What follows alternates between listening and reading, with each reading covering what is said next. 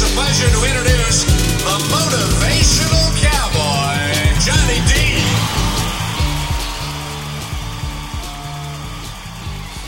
Hey everybody, it's me, it's Johnny D, the motivational cowboy. Welcome to the Outstanding Life podcast.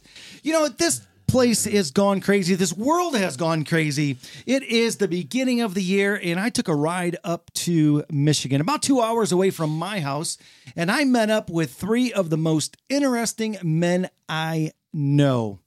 And I'm just going to go around the table and uh, let them introduce themselves. To my left, we have Mr. Chuck Dodge, Mr. Enthusiasm. Man, you do got some enthusiasm there. Chuck, Abs- man, uh, you're starting off right for you. Absolutely. Yes, absolutely. You actually had to think about that for a minute. well, no, I I I was just thinking about 2020. People go, "Hey, 2020 and the whole COVID thing, nothing good about it." That's not true. You got to look for it. That's right. Look for it. So yes, uh, things are things are moving right along. Awesome. And then next to him, somebody I've known for over 15 years, Mr. Tom Whitmire. What's up, buddy? Aloha, Johnny D. Hope you're having a sprout standing day. I tell you what, I'm just so happy that you're here in Michigan right now. I know you just came up from Florida, and uh, so happy you're back in the cold with us, Tommy. yeah, the sun is out today, but there's ice on the ground, so it's kind of like a shuffling through the uh, world to get my exercise. And where we're at today is a beautiful ranch here in Michigan, and we are sitting with a man that I know. His name is Redbeard, but his real name is Uh, Brent Laponce, Laponce. a French Canadian. Awesome. Laponce. And we're hanging out in your ranch or on your ranch today. So thank you for hosting this little get together. Glad to have you, gentlemen. All right, gentlemen. Whoa, man. And you're not even drinking, you're drinking coffee. You have what's in that coffee? A little bit of peppermint in there. Well, hey, I tell you what, everybody. You know, this first uh, first podcast, um, we've been on a hiatus for a while, and uh, because of the whole COVID nineteen thing. But uh, this is going to be the first one of the year, and we are going to spend the next 50, 55 minutes with my good friend Chuck Dodge. And we are going to get to know him. I want you guys to get to know him. He is an incredible man. Not only that, but I mean, he's Chuck. I hate use, using and telling people how old people are, but you're 72 years old and you look like you're only a couple years older than me. You look amazing. Well, you must be 70 then. I'm not, but you look you look awesome, and I appreciate you. Um, you know, just sharing your story um, with everybody listening today. And I'll tell you what, it's it's one of those stories that uh, is so inspirational, so motivational, because your life wasn't always easy. When you're a young man, I mean, you were in foster homes and stuff like that. Talk a little bit about your upbringing.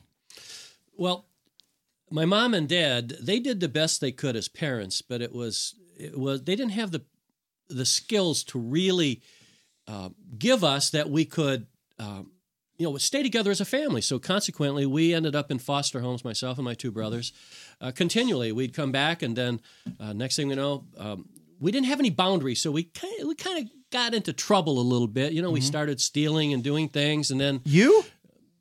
Johnny, I know, I know, but without boundaries, you do you do things. You don't know what's right and what's wrong, and and if, you can get away with it, you just do it again. And Right. And uh, I remember one day I came home. I was in the sixth grade, and uh, I remember the caseworker. Her name was Blanche Day, and she said, uh, "I under, I hear you've been stealing." Now it was only me and my mom that knew, so and I didn't tell her. So I presume that my mom turned us turned me in, and and and I said, yeah, "I've been stealing small stuff, gums, and just well, I lied on that too. I was we were stealing other things, and uh, so she took us took me away and put me in a foster home. I don't remember where I went, but that was that was the different time. That's how how you could be taken out of the house, and uh, so we had a had a lot of that going on, and then uh, I did make it through that. One of the things growing up, you only know how your life is by the way you live it. You know, you see other people, but you just you don't relate to them really. You just know, hey, this must be normal Right. until you you get going and then you meet girls and then then it changes too but the point is is i just it was just a okay this is what we got to do and i know one So thing was it, was it like just like normal for you? Sure. At that point? yes yeah until uh um ninth grade i you know I, I we were talking earlier johnny talked i met my latin teacher and that began something in my mind of I could be different because my Latin teacher really allowed me to have a, uh, uh, just an amazing uh, zest for learning the language, the, the mythological characters, and how it related to our English. And uh, her, by, her name, by the way, was Vera Self. And uh, I now tell the story that Vera is a short version of the word veritas, meaning truth, and self, I just say is self explanatory. And as a, as a speaker, I say, did, did this beautiful lady show up in my life to tell me to be true to myself? And I really, really think so. Anyway, she told me one day that I could be a teacher, specifically a Latin teacher. Now, ladies and gentlemen, one of the things that happens is when you hear information, you begin to create a story around it. My story at that time, uh, 1964, I was 13, 14, was I'm not smart enough and we're poor. How am I ever going to go to college? That started me on a cause set in motion of, okay. And I didn't remember that until about 30 years later when I started speaking. And, and she was the first person that told me that I could be a teacher. And to this day, Johnny, I am a teacher. That's right. You are. Not, not specifically Latin, but I do teach some Latin if you want to know. Tempus fugit, uh, e pluribus unum, uh, modus operandi. Uh, so we can we can do a little bit of Latin. Tempus fugit. Uh, uh, so anyway, that was uh, the first time, and, and no one was ever around to reinforce that. right. And I just kept on living, and and in that process, I I, be, I went into the Air Force. That was a great experience. Yeah. Thank And- you for serving our uh, country. That's something I didn't know about you just until a couple days ago. You're welcome. And and for a long time, I didn't even think that was important because I was in data processing. I was out in Dover Air Force Base, Delaware. That's Now, why the, the Air Force? After high school, what Oh, what what Johnny, made you I- want? you know, I'm a- Were you in trouble and you're like, hey, listen, I'll just go into the service so they can't find me? hey, you, you got to know how decisions are made. So here's I I, I went into a, a dark room and I meditated for Donnie. Here's what it really happened. I worked at in a, a factory uh, in data processing in Owosso, Redmond's Motor Division. My boss, Ron Ackles, became a good friend. He had just gotten out of the Air Force. Okay. Oh, whoa! Instead of getting drafted, I'll go into the Air Force. Right. See how decisions can be made. Right. anyway, I did, and and it was I did the same thing in the Air Force, data processing, three years, uh, ten months, and three days. Uh, you know, you can tell I really enjoyed it and wanted Yeah. to get, get out. I didn't realize that I was being uh, uh, groomed by Henry David Thoreau and the civil disobedience and not the conformity, but it was happening back then. So I uh, I got out, had a I got out as staff sergeant, and uh, uh, it was a it was a great experience. And then and then I went to work for the state of Michigan for for eight years and. Now I love that. That that's where things really got interesting for me and about your life is you go to work for for eight nine years and uh, you were an employee of the state of Michigan, Mm-hmm. had a good job, and um, and then you decide to quit one day and be an entrepreneur. And how did that work out for you back then? Well, you, you're you're really getting into my decision making process, aren't you? I, I know more now about goals and beliefs and those kinds of things now than I did back then. A friend of mine comes up. Well, a friend of mine comes up and tells me I have a good personality, so he leads me into a, a fundraising job in Vassar. Prior to that, I was I had I was a data systems analyst. Uh, I wasn't good at an analyst. My my primary career was a computer operations supervisor. And I left that to go over to this analyst position, but I really wasn't good at it. My analytical skills hadn't really been developed, and but I, person, personality-wise, you guys see the charm right here, charming. Sitting at the Anyway. table right here. So Randy Brunson came up to me and said, Chuck, you have a great personality. You would really be good in the fundraising. Now, I'm going from being an employee mindset to an entrepreneur. Right. Well, within three months, I had failed miserably, spiritually, mentally. I was I was gone. I, as a matter of fact, I started that job in August, and in um, in December, I walked away from my family, my my six year old son, and now you've got me cats in a cradle. I hear cats in a cradle playing in my head, and and uh, he's now forty seven. He's doing okay. He he he got past all that as well. So that's it was. I was living life more by default than design. I didn't know what the design was, and no one had really shared that with me. On, on you can you can have a destination. I was just oh, oh okay yeah let's do that, let's do that, and and and the '80s of course uh, that was uh, the decade to uh, um, really. I felt like Ulysses going through that that you know that 20 year odyssey. Uh, I had over uh, 30 jobs, uh, lived in 17 different places, um, three or four relationships. So it's, um, and then in the in the 90s, I decided to do it all over again, only differently. Well, and, and it's and it's like you said, Chuck. You know what? I mean, there are a lot of people that that are listening right now that that may be in that situation. And how did you get out of it? How did you get out of that mindset? How did you get out of of of you know always thinking that that you were going to fail? I mean, 30, 30 jobs. That's a lot of jobs. 17 different places to live. That's a lot of places to live. I mean, you obviously back then were a little confused, right? No, I don't know if I, I. I never thought about it. We're looking back on it now, and we're identifying. We're attempting to put a label on it. You just keep going. Yeah. You go. Uh, you, you lose this job, you go for the next one, and if you don't get it, and you go, "Hey, wait a minute! I was I was really qualified to do that. Right. What's up?" And then you get disappointed for a minute. Then you get you just keep on rolling. And when I was doing that, I was learning, and through that process, Johnny, I've learned four four four attributes that everybody has. And I've not changed the four, I just kept the four. Number one, resilient. We're all resilient. Courage. We all have courage. Mm-hmm. Perseverance and determination. And those two kind of go together. I've just, I, I have them. Everybody in this room here, all my friends have them. And we just, you just keep going. And then one day you realize, wait a minute, there's this thing called success and failure. You start reading about it in the books and you know you want something else. And and then I, I did start reading. I started reading in the 80s and studying and some of the stuff clicked, some of it didn't.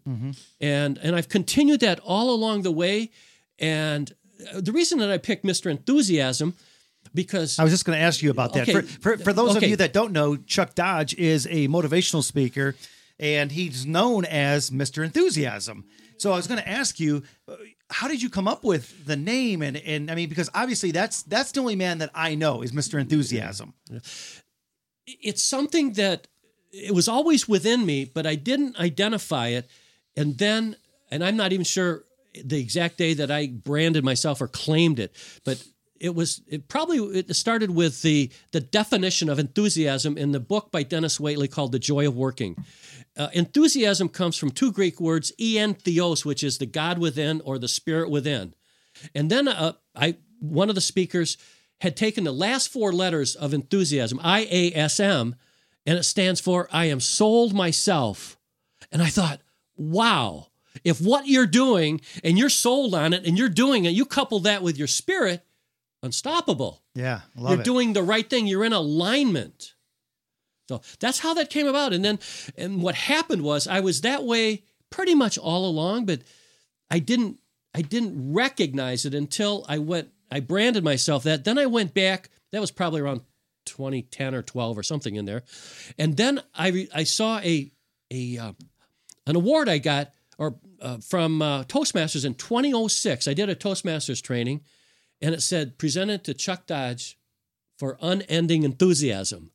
oh wow. And I, and I didn't find out till years later. I go, it was there all along. I had to be Mr. Enthusiasm. Right. I love it. Mentors showed up along the way. I'll just say one of my first mentors, Vera Self, in the in the Air Force, it was Staff Sergeant Ralph Jones. Dodge, you can do it. Uh, uh, Ron Ackles, when I was um, before I went into the Air Force, uh, in the '70s, not much because it was a job. I don't know if you folks have jobs, but they many people don't want to mentor you because if they do then you're going to take their job. So it wasn't until the 80s you start to travel around and you you meet different people. And some of the men, some of the people that impact you you didn't realize they were mentoring you Yeah. until later. But in 1982 i did meet a friend walt reynolds. He lived in lansing and he he was a good friend until he passed in 05 and and he got me addicted to books i i, be, I blame walt for to this day for being a Yeah, and you have like 1,300 books in your personal library. absolutely i i i've got the books and as a matter of fact redbeard i i bought some from him a few years ago as well so Yeah. yeah i uh, i have this insatiable desire to just learn from and- and especially in the personal development arena arena about and about beliefs and mm-hmm. and what's possible and what what's in our way and usually it's us and how we're thinking Now, what do you mean by that? well, look, if you take a look at uh, our mindset, mindset and uh, our thoughts, our thoughts create feelings. Mm-hmm. And then when you when you're when you're going through something, you if you create resistance, create resistance will will stop you from moving forward. Let me give you an example. There's one of the books that I that I offer I, I sell. It's Think on Your Feet, and in the book, Ken Wydro says it's on page 83. He uses Ohm's law as an illustration. Ohm's law it is you know it's in the the electrical system. If there's any any resistance in a an electrical line, you're only going to get out so much power. Think of it in terms of a dimmer switch. You have a dimmer switch on, and if it's on low, a little bit of power. Turn that dimmer switch, you're releasing more power.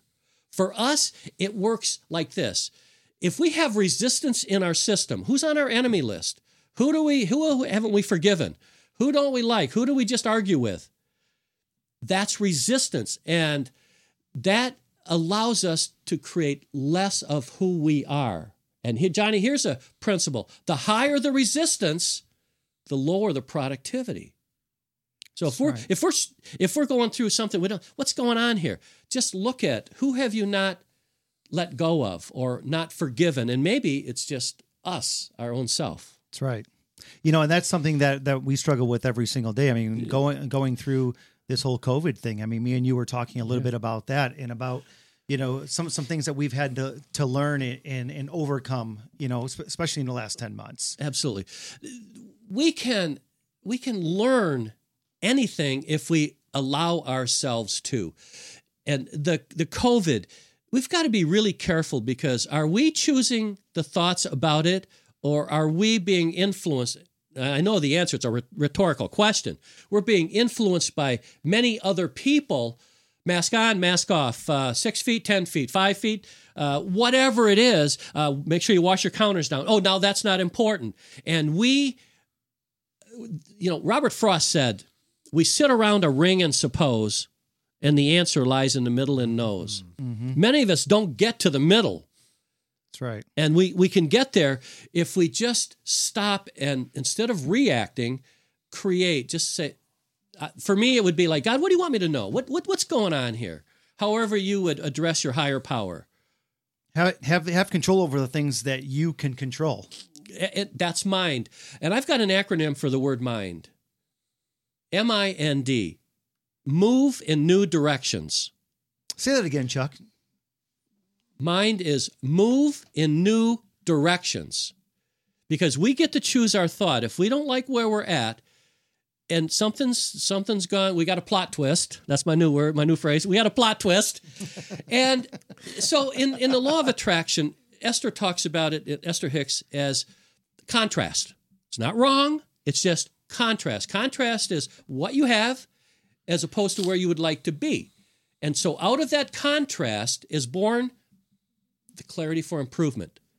So in other words, we need we needed COVID to to to change our lives to get to someplace else. I don't know if we needed COVID, but we have it. Right. Uh, and Deepak Chopra in one of his books says, "Look, it does. You may not like it, but you it's important to accept it because if we don't, what do we get? Resistance."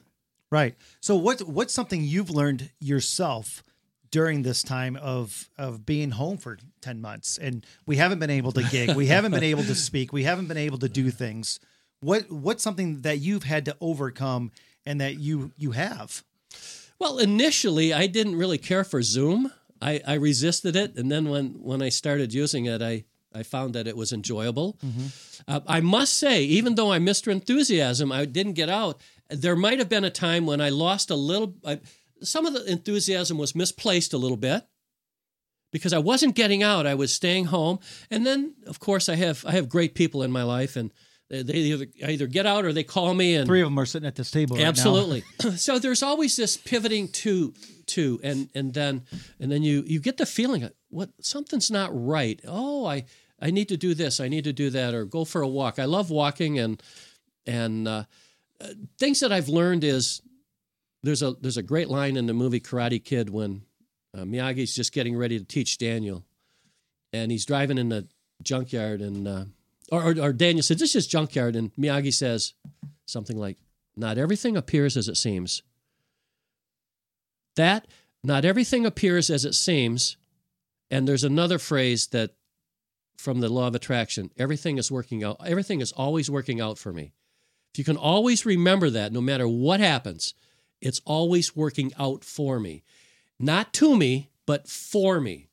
A lot of people go, How could, how could you do that to me? And I almost said it myself to a, a friend who decided she didn't want to play the game anymore. And, and- no, no, really. How could you do that He to me? He says things in, in ways that none of us would ever say. I Plot like twist. but, the, but, but, but the point is, is we are so reactive. Um, Brett and I were just talking a few minutes ago about uh, relationships and and and the the label coming together. But the if and if someone changes their mind, you know, it takes it takes two to make it and one to leave it or one to change it. So the initial response is, "How could you do that to me?" And then after you think about it, you realize that it probably was one of the best things that could have happened. Right. But you got to you got to think it through, and you've got to get out of the resistance. You've got to understand what some of the things. Uh, Marianne Williamson, many years ago in her book *A Return to Love*, said that relationships are assignments, and sometimes the assignment comes to an end. And when the assignment comes to an end, there's two parts to it. There's the form that it takes and the content. The form is maybe from a marriage, lovers to a friend, or however it uh, plays out. But the content, the content is the most important part. That's love. Must always be there. I don't necessarily need to like everybody, but it's the love that must be always ex- sent out because, in A Course in Miracles, it says, what you do to another person and for another person, you do to and for yourself. So if you hate another person, who you hating? Yourself. He wins. and, and if, but if you love another person, who do you love? Yourself. Two-time winner here. That'd be Tommy. Okay. I love that. It made me, when Chuck was talking about that, guys, it made me think of Garth Brooks' unanswered Oh. prayers That one and, and the dance. and the dance. the Yes. Same thing. I love that. Chuck, you um, so a few years ago, a friend described you in one word, and that was a connector. Why do you consider yourself a connector? At that time, I, I actually thought my friend Al Aaron's uh, just an amazing guy. He passed away in 2013.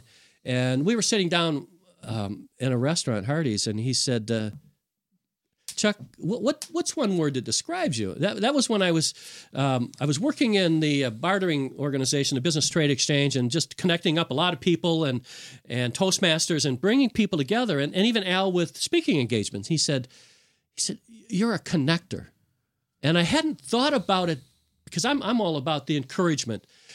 But away from that, one of my business names was was going to be Make the Connection. Now, I looked online and I knew Oprah had Oprah and her guy had make the or something like make the connection. I didn't want to interrupt her empire, so I changed it to making the connection. Oh. Making oh. the the connection. And I love I love bringing people together and that and um, and, and helping people. And it could be connecting with another person, it could be connecting with a uh, a resource that could help them, a book. I love I love finding out where people are at and and uh, offering a book title that might be uh, more appropriate than Think and Grow Rich, which is a nice book to read, but it might not be if you're going through the uh, maybe a relationship breakup. You might want to read uh, Love by Leo Buscaglia or uh, uh, How to Survive the Loss of a Love by uh, John Roger, Peter McWilliams, and Bloomfield. So the you just want to. I, I know my books. I know Yeah. my stuff, and Yeah, I you know. do. Uh, so, So, so something you that that you love to do, and I want to make sure that everybody knows how to follow you on social. You sit there and you do these Facebook lives just about every single day, and and I got to say that I mean, one, it takes a lot to come up with that much material every single day, but that is something that I think is important for people to have in their lives. Somebody positive, mm-hmm. giving positive messages every day, and that's something you do every single day while you're out for your walks. Let people know why you do it and how they can follow you on Facebook. do you want to do one now? No. the the reason the reason that I do do them is to impart ideas that I might be thinking about and sharing with others. Inspiration, you have inspiration and motivation. Inspiration, one of the definitions is infuse into the mind. You can always inspire somebody. You may not necessarily motivate somebody because let's go back to Latin. Latin, uh, the word motivation comes from a Latin word moera, uh, and it means you know, to mo- to move from within. We're all we're going to be motivated to do what we are going to do.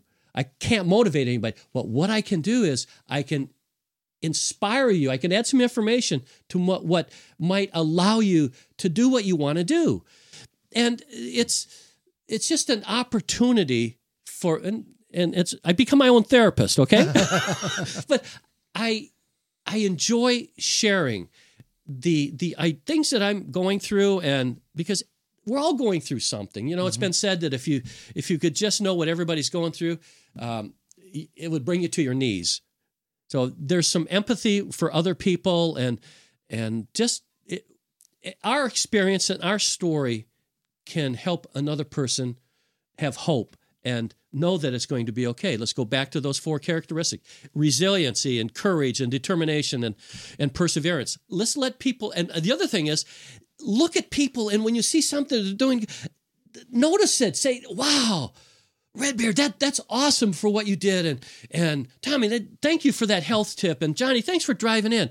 People need that affirmation. I know this has been this is powerful for me. This is this is a pivotal day for me. I just seeing my friends and uh, hanging out in this energy. This is good. And Redbeard had coffee too, so You Chuck, talk. uh, Johnny, can I jump in there? Yeah, for a yeah. moment? Go ahead.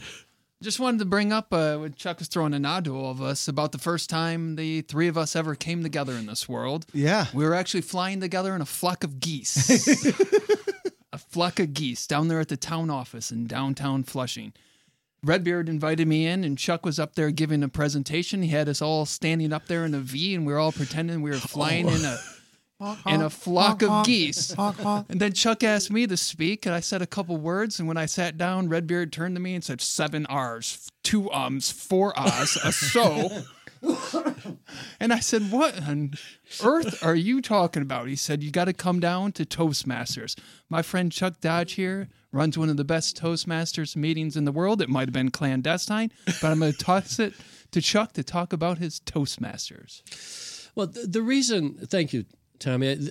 I, joined Toastmasters in 1995, so this is the it's like 20 going into year 26. But the it it's a part of my mission because in Toastmasters, you you become better expressors of who you are. A lot of people they relate to this, if you will, fear of public speaking. Well, I'm here to tell you that that's that's a myth. It's a myth. The Wait, only- are you saying that public speaking It- is not the biggest fear in the world? Well, I'm, I don't To, know. I don't to know. some people, Well, you know the studies. Johnny, thank you for bringing that up. In the Book of List in the in the seventies, there was a study done, three thousand people, and out of that, I think forty two percent. Their greatest fear was speaking in front of a group. Uh, number two was heights, and then you go down and you got snakes and death, and and I think six and seven was uh, um, one one was death there, and and there's uh, it, it's something that we speak we, we actually spoke it into existence. All right. So now someone comes out and says boy i was fearful up there. And then somebody else repeats it. Oh yeah that fear of public speaking. But if you think about it if you really think about it getting up in front of a group of people and speaking on something that you know about that's the first thing you want to do. Speak on something that you know about. And you got all those eyes are looking at you of course and that's fearful? Now i'm thinking that if there's a bear on the stage with me and that bear is coming up now i got some fear. But to look at people and think that they're what can they do to you? Think think that thing through. It's not fear. It's more of a i think an anxiety or something. Call it call it find a symptom.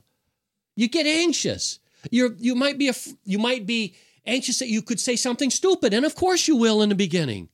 Or you'll look foolish. Yes you will. But here's the thing that i've learned. People aren't thinking about as much as you as you think as you are your own self. So it so let's is it really fear? Do we take fear and we throw it out there like oh, i'm fear i'm fearful of this or that. But there are certain things to be fearful of like that bear or something that could really really really hurt you There's some people out there right now listening, going, "I don't care what he says. I am scared to death of the stage." That's that's the funny part. So, so what would you tell them then if they want to overcome that fear? Just to try it, get up there. Uh, Here's and what I'd it? say: change your story. Just change your story. And there's a um, and there's there's different processes. You know, uh, w- one guy says just pretend that the audience is naked and you know whatever.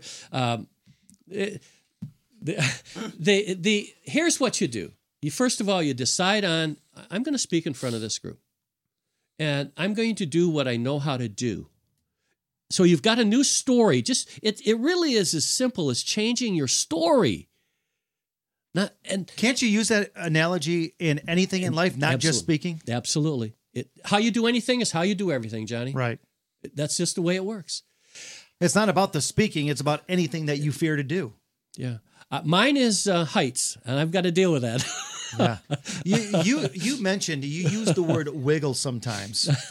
Talk a little bit about the word wiggle because I, there are some people going, Johnny D, what are you talking about? Is that a new dance? Is that? But talk a little bit about that because the way you put it is is amazing. Again, I, I'll go back to John Roger and Peter McWilliams in the book Life Life 101 in the early 90s. They talked about you know it, it, we're physics. Uh, everything is basically uh, the the it looks solid, but if you could take a microscope on it or wh- whatever machine you would need, you would see atoms, and then within those atoms, you would see ec- electrons oscillating at a high rate of speed. So uh, it came to me one time. I'm a real big, I'm a stickler for language. And it, it really came through a Toastmasters presentation one night because in clubs, they don't always prosper. In other words, they the membership falls off. And then here's the language. We got a struggling club here. Our club is struggling. So if you want to not struggle, you need to come up with something else because you're going to speak that into existence. You can't focus you you can't focus on the reverse of an idea. And I thought, you know what? I'm going to tell that wiggle story because we and here's how it works. So if if everything is oscillating at a high rate of speed, we're actually wiggling out there. And it it shifts the to me it shifts perspective. So we're all wiggling ourselves to success as opposed to struggling our way through life. Language, we really, really, really need to uh, be careful on the words that we say because we create. Uh, our words are creative. So I'm replacing struggle with wiggle, and it, I it works that. out for me. Let me ask you this: We're, we we literally are down to our, our last couple minutes with you, Chuck, and and that is, I want to ask you this last question, and that is, what legacy do you want to leave? When you think of the word legacy, Mm-hmm. and you think about your life and what you've accomplished and the people that you wanted to help and that you learned from, Okay. what legacy do you want to leave? In the beginning, we talked about the family and, if you will, the brokenness of it. It was just the way it was. And my son is now 47, and I have some unfinished work there. I I want to. I want. To, we talked about being business partners in something, and maybe even a, on a nonprofit, and that I, I want to really pursue that because he's really he he, he truly is a uh, an amazing person. The uh, the rest of it is I just really would want people to say, I'm just glad I knew him. He he was able to see the best in everything, and yeah, he had his issues along the way, but it was a transformation. And my life is better because I knew Chuck Dodge. I love that. I love that. Any last closing remarks, guys, before I wrap things up here for Mr. Chuck Dodge? ChuckDodge.com. Check out, buy some merch. Do you have any um, anything to say before we wrap things up, Chuck? No, I just this is right here, sitting around the table with Tom Whitmire, Brent Laponze, and Johnny Johnny D here. It's just it's a joy and it's a pleasure, and and I can hardly wait to see what my friends have to say. Well, and and just real quick, I mean, Tommy has mentioned it a couple times throughout the uh, podcast. How can people find you? Well, we've got uh, Tom. What do we have first? chuckdodge.com. That's right. And when you go out to that website, it, that- Tommy did it for me. It's, it's amazing. We're, we we got some changes to make on it. The other thing, you can find me on Facebook, uh, just Dodge Teaches. Uh, I think I've got several pages out there. Mr. Enthusiasm, Community of Dreamers, which was inspired by when Nik Wallenda walked across Niagara Falls in 2012. Um, uh, the other thing I've ref- reframed is I'm not a senior citizen. I'm a mountain topper. So we we we we we've, we've got I didn't we've got that thing going on. Hey, look, why would you want to be a senior citizen when you can be a mountain topper? I got more I got more mountains to climb. Those are some of the pages, but you can find me on Instagram at Dodge Teaches. That's if our that's if we're not censored. Chuck Dodge. Anyway, Chuck Dodge, it- Mr. Enthusiasm, is an amazing human being. Yeah. When he walks into a room, he lights it up. That's right. We were all members of this clandestine Toastmasters group back in the day that would meet downtown Flushing at, at the town office, 7 a.m. And this man could bring people together and we would learn something of value that day and then we would take it out into the world over the course of the week. We would use it in our lives. Then we'd bring it back next week and say hey this is wh- this is how i use something that you said something you taught me out in the world. This is how it reflected back to me and impacted my life and the life of people that i brought that message to. And then we would learn something new from chuck again that day that we could take out next week and Right. bring back.